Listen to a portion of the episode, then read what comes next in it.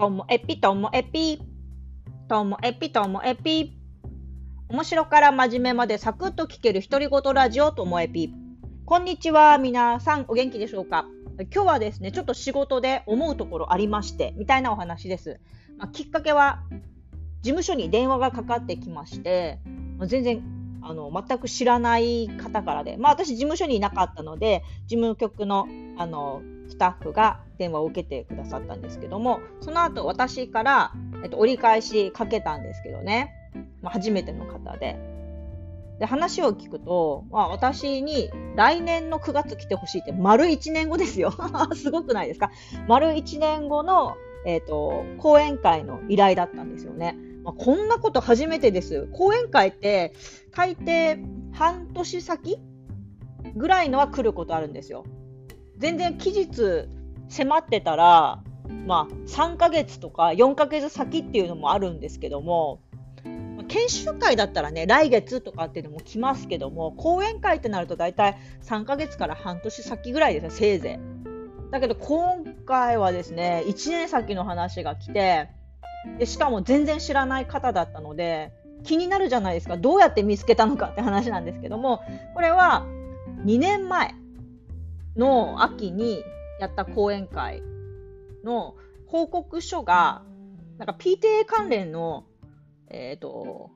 講演会だったのでちゃんとこう教育局とかに記録として残ってたようなんででなんかそのテーマがその同じテーマを求められていたのでそれでこういうふうに話がつながったそうなんですけれども、いや、それにしても全く知らない人にこうやって依頼って来るんだと思って 大丈夫なのかな、こんな茶髪のおばさん 私自分のことですけどね。って思って、まあそ、それはね、もちろ言いませんけども、話聞いて、そういうことかと思って話をお受けしました。でもこうやって思うと、私のあの仕事の得意な分野っていうのが前ともえぴでもお話ししたことあるんですけど完全に内輪受けの最大化っていうのが得意なんです自分や自分の周りの人が楽しい面白いこれいいねって思えるものをその輪を少しずつこう広げていく。そのやり方があと目の前でやっぱり自分で試してあの反応を聞けるっていうものが、まあ、得意なのでなので、この完全アウェーなお仕事っていうのは、本当久々ですし、ちょっと、まあ、1年先なのにもはや不安みたいな感じなんですよね。でその、ね、きっかけとなった2年前の講演会っていうのも、まあ、とある、うん、教員研修会で伺った先の教頭先生が、なんかそれの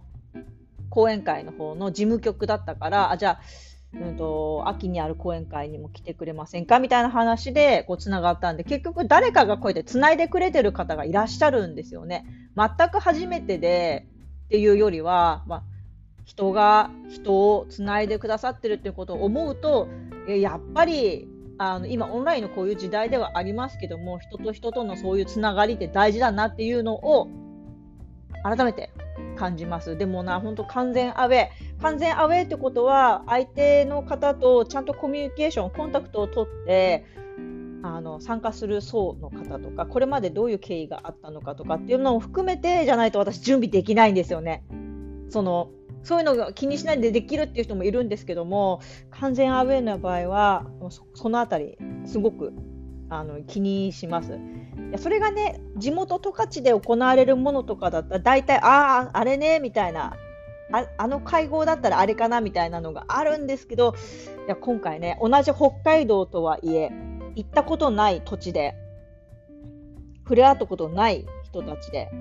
北海道広いですからね、行われているその教育の環境とか考え方とか土地柄っていうのも全然違うので、もう今から本当に緊張している、そんな感じです。あでもね、たまにこれがあるとやっぱりいいですね、刺激になります。普段だったらどうしてもこう北海道の中でも十勝にねフォーカスしがちな自分の視点なんですけども今回の、えーとご依頼をきっかけにちゃんとね情報も整理しなきゃいけないし自分なりの視点や考え方っていうのも改めてあのまとめていかなきゃいけないので先日ねちょうど講演なんて研修とか授業に比べたらもう作り方なんて決まってるからさなんて 余裕ぶっこいてたら大変だなみたいな依頼が来てバチが当たったのかしら。いやバチじゃないですよね。私仕事が来たからこうラッキーと思い思いますもんね。ラッキーですよね。はい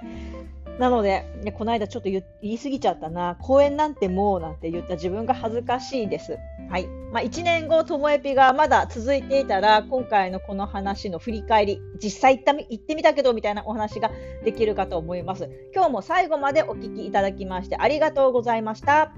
さようなら。